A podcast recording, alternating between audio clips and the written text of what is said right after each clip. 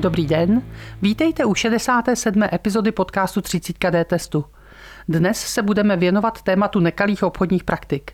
Vysvětlíme, co se pod tímto pojmem skrývá, s jakými případy těchto praktik se setkáváme v praxi a jak se jim můžeme bránit. Povídat si budu s Honzou Šurou, naším právníkem. Já jsem Eda Hekšová, ředitelka D-testu a budu se ptát za vás. Ahoj Honzo. Ahoj Edo, zdravím tebe i posluchače. Honzo, já už jsem řekla, že dnešním tématem budou nekalé obchodní praktiky. Můžeš nám vysvětlit, co to vůbec je a jak je poznáme? Obecně můžeme říct, že se jedná o nějaké případy, kdy si ten podnikatel nebo ten obchodník počíná neprofesionálně a tím ovlivňuje naše ekonomické rozhodnutí. Tedy zdá to zboží nakoupíme či nikoliv ta neprofesionalita, to si můžeme ukázat na nějakém, na nějakém příkladu. Představme si, že právě zavítáme do toho obchodu, začne se nám věnovat ten prodejce a e, samozřejmě ty techniky dnes, dnešního prodeje zboží jsou trochu jiné, než třeba bývaly, takže ten prodejce se nás eh, nebude vyptávat, jestli si chceme koupit toto zboží, jestli ho chceme v nějaké určité barvě, ale nejdříve navodí nějaké otevřené otázky, aby jsme se rozmluvili, aby jsme, aby jsme vyprávěli o svých, o svých potřebách, jak ten výrobek budeme používat, jaké máme záliby a podobně. A potom vlastně se snaží ty vlastnosti toho, toho výrobku přizpůsobit tomu, co jsme mu právě řekli. A když ten prodejce si tyto, tyto vlastnosti nějakým způsobem přibarví, eh, aby to lépe odpovídalo, uvede nějaké eh, nepravdivé informace nebo naopak některé informace zamlčí, tak si právě eh, počíná neprofesionálně a dopouští se té nekalé obchodní praktiky. Chápu dobře, že to tedy znamená, že ta nekalá obchodní praktika, ta neprofesionalita spočívá v tom, že mi buď neposkytne pravdivou informaci, nebo mi tu informaci nějakou zamlčí. Je tohle podstata těch klamavých praktik? Vlastně těch nekalých obchodních praktik je celá řada. Jedná se o situace, kdy nám prodejce právě buď nepodá pravdivou informaci, nebo nám pravdivou informaci zamlčuje, po případě i případy, kdy nám uvede pravdivou informaci, která ale nás může nějakým způsobem uvést v omyl. A nebo se jedná o situace také, kdy na nás ten obchodník vytváří nějaký nepřiměřený nátlak. Tyto případy mají své pojmenování v zákoně, jedná se o klamavé konání, klamavé opomenutí a agresivní obchodní praktiky ale ten výčet samozřejmě není konečný. Tak tady úplně slyším ten právnický výčet, ale pojďme se na to podívat detailně a pojď nám vysvětlit, co to vlastně znamená. Takže klamavé konání, co si po tím můžu představit? Klamavé konání prodejce uvedl nesprávnou nebo tu nepravdivou informaci, zároveň se jednalo o informaci, která vedla nebo mohla vést toho spotřebitele k rozhodnutí ohledně koupě, tedy právě to, jestli nakoupí to zboží nebo ne. A zároveň uh, by se rovněž jednalo o ten případ, kdy uvedl tu pravdivou informaci, jak jsem říkal, ovšem takovým způsobem, že by mohla toho spotřebitele uvést v omyl ohledně některých těch podstatných uh, vlastností toho zboží. Nebo i uh, teoreticky třeba ceny toho zboží. A uvedeš nám to nějakém příkladu? Vzpomeňme si třeba na vánoční nákupy. Řada z nás asi eh, teďka řeší vrácení nevhodného vánočního dárku, například z důvodu nevhodné velikosti, tak si představme, že ten dárek byl zakoupen v kamenné prodejně. Řada prodejců nabízí, ačkoliv to není jejich zákonná povinnost, možnost vrácení toho zboží po vánočních svátcích a pokud nás takto ten prodejce informuje a následně potom, když jdeme to zboží vrátit, tak nám řekne, že žádnou takovou povinnost ze zákona nemá a že nám tedy eh, žádné vrácení neumožní, tak nás na začátku, na začátku nám uvedl nějakou nesprávnou informaci, když nám chtěl to zboží prodat a eh, dopustil se tedy té eh, nekalé obchodní praktiky. A jestli se nepletu, jako druhé si uváděl klamavé opomenutí. Tak co to je? To je zase případ, jak už ten název napovídá, kdy ten prodejce opomene uvést nějaké důležité informace, které potřebujeme.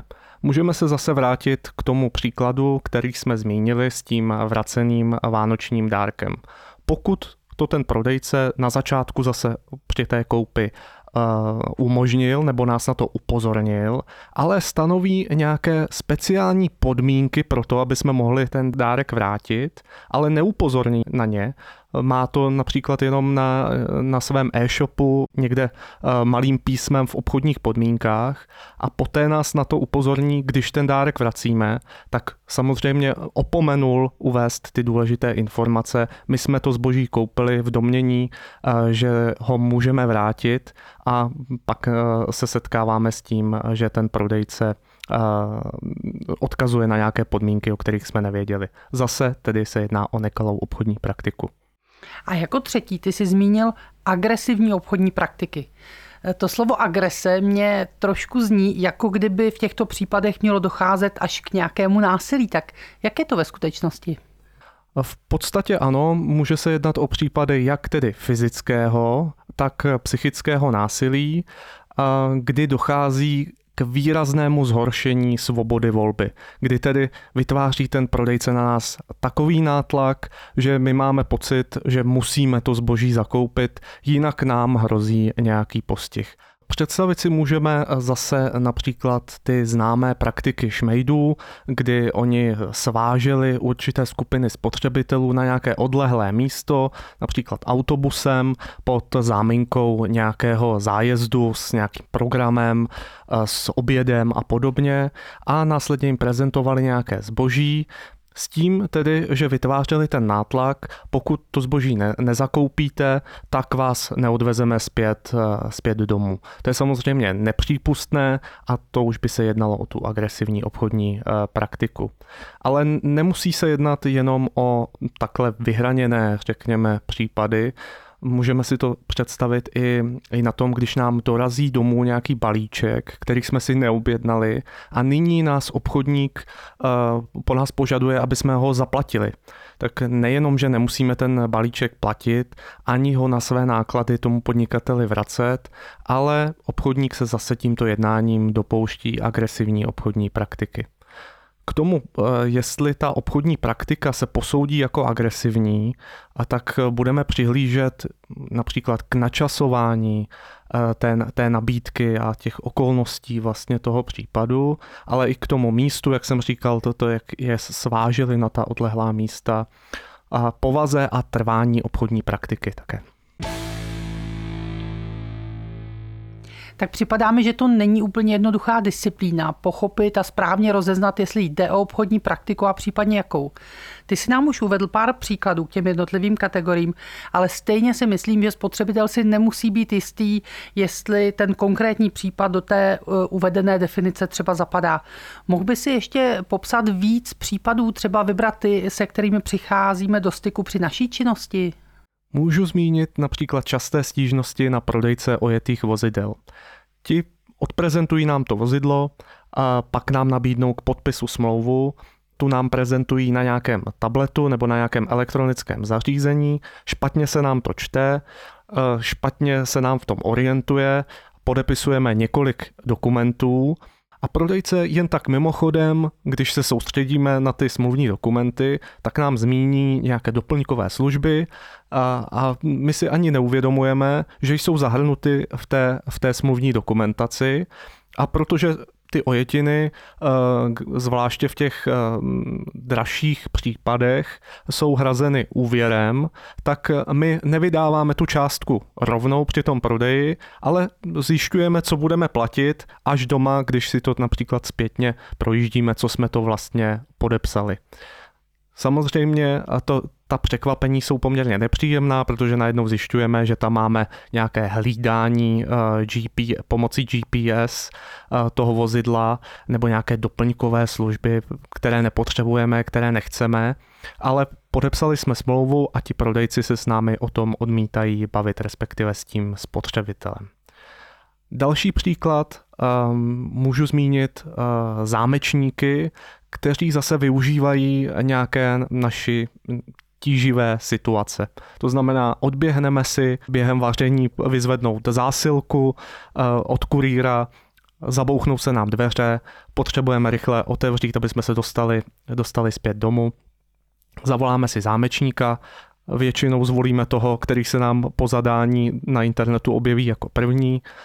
Zámečník přijede, moc se s námi nebaví, otevře ty dveře a pak uh, nás překvapí vysokou, enormní částkou v řádu i deseti tisíců korun. Samozřejmě ten obchodník by měl upozornit předem, kolik ta služba bude stát, my bychom ji měli odsouhlasit a to se právě neděje a oni spoléhají na tu, na tu tíživou situaci a pak po nás požadují takovéto částky. Setkali jsme se i s případy, kdy ten zámečník vysloveně trval na tom, eh, dojděte, dojděte si do bankomatu vybrat tu částku a já s vámi tady budu, dokud, dokud mi ty peníze nedáte a podobně. Mě z těch nekalých obchodních praktik nejvíce dráždí to, když ti obchodníci prezentují práva, která nám plynou přímo ze zákona jako nějakou výhodu. Například, že můžeme to zboží reklamovat, nebo že můžeme odstoupit od smlouvy uzavřené na internetu. A já bych tady přidala svoji osobní zkušenost nedávné doby. Po dlouhých letech si nám v kanceláři porouchal kávovar. Vybírali jsme nový, domluvili jsme se, co od něj potřebujeme, vybrali jsme si konkrétní typ a e, ve srovnávači mi jako první vyjela e, nabídka. Při rozkliknutí toho obchodu se ale ukázalo, že ta reálná cena je o několik tisíc vyšší, než byla e, vlastně v tom srovnávači. Dá se tady jednoznačně říct, že šlo o klamovou praktiku, protože v pořádku mi to nepřipadá.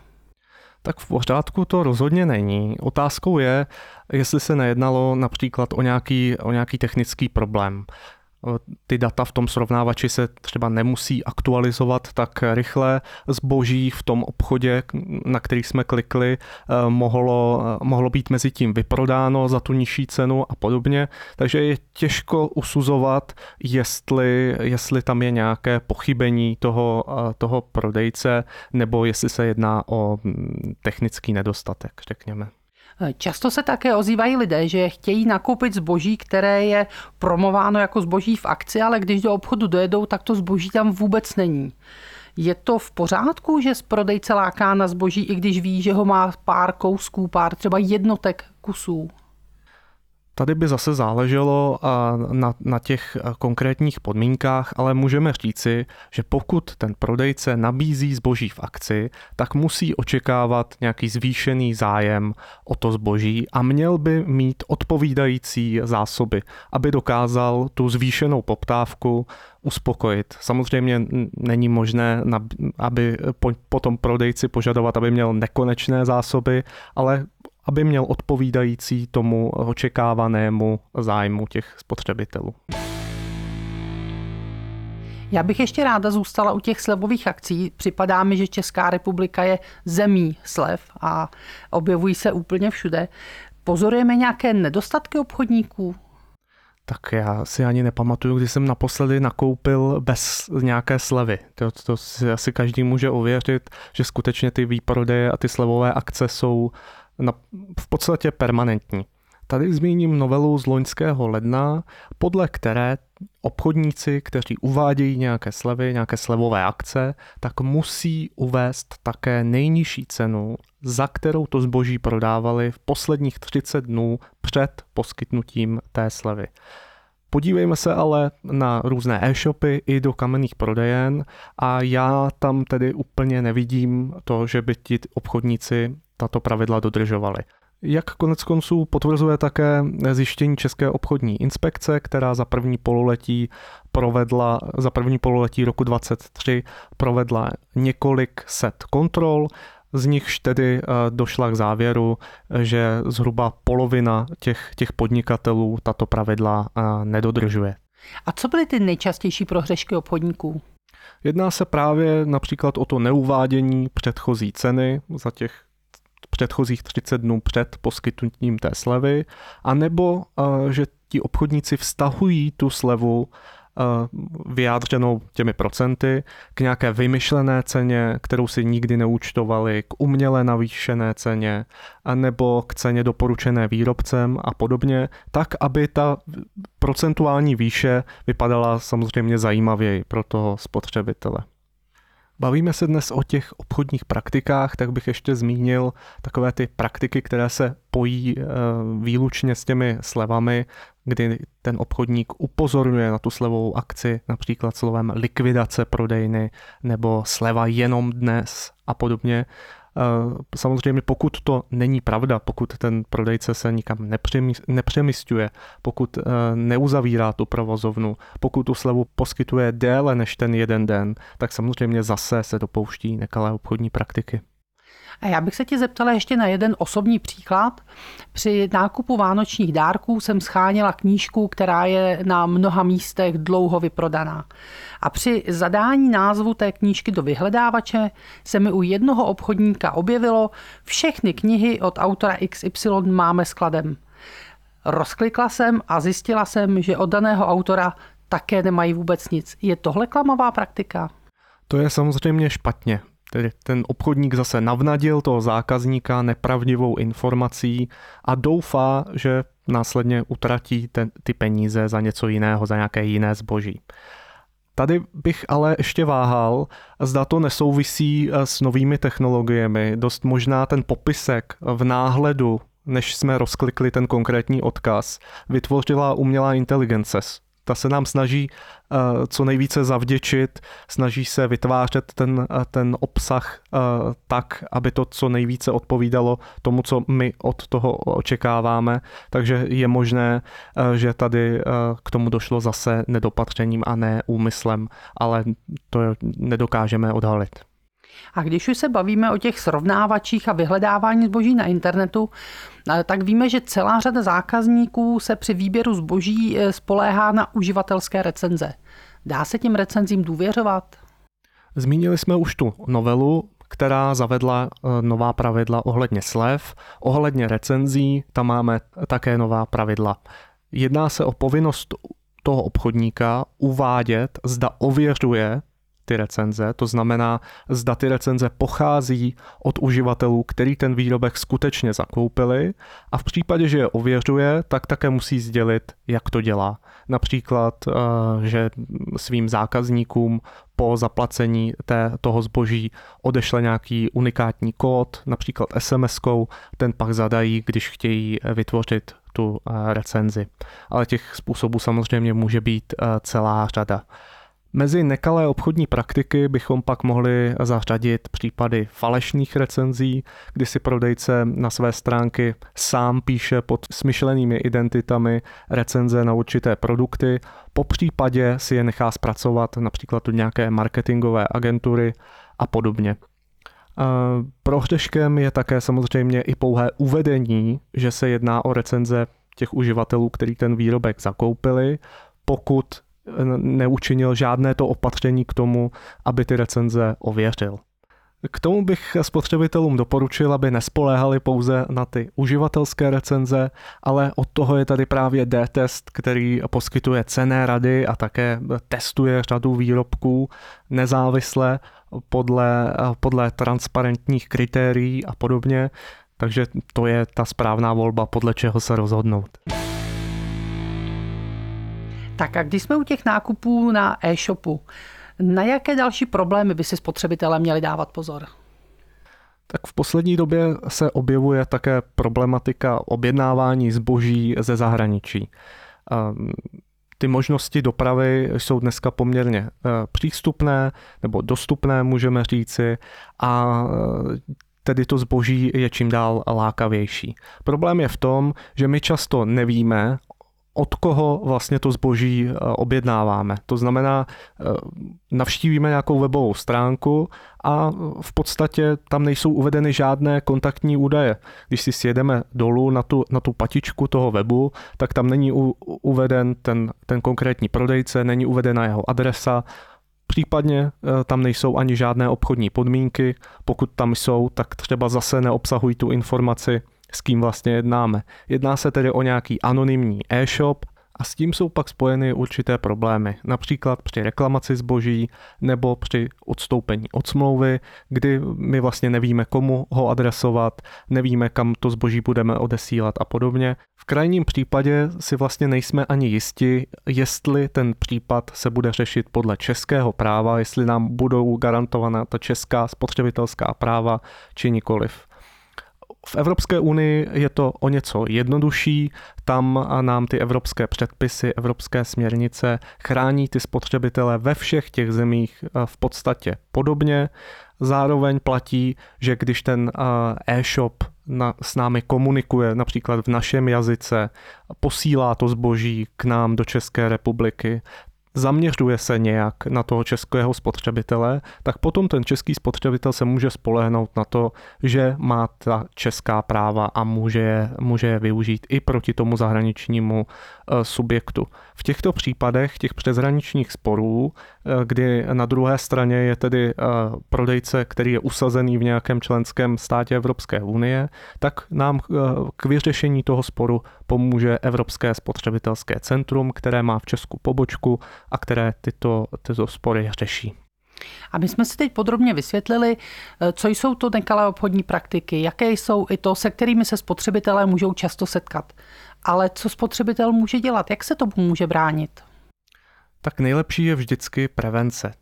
Musíme počítat s tím, že ne všichni prodejci to s námi myslí dobře, eh, je proto potřeba myslet na všechny ty triky a fígle, kterými nás chtějí donutit k nákupu Vše tedy musíme podrobovat kritickému náhledu a umenčovat ty svoje emoce. Často eh, se projevuje u nás chtíč, chceme, chceme zakoupit to zboží eh, a, a ty emoce zkrátka převládnou nad tím, eh, nad tím naším rozumem.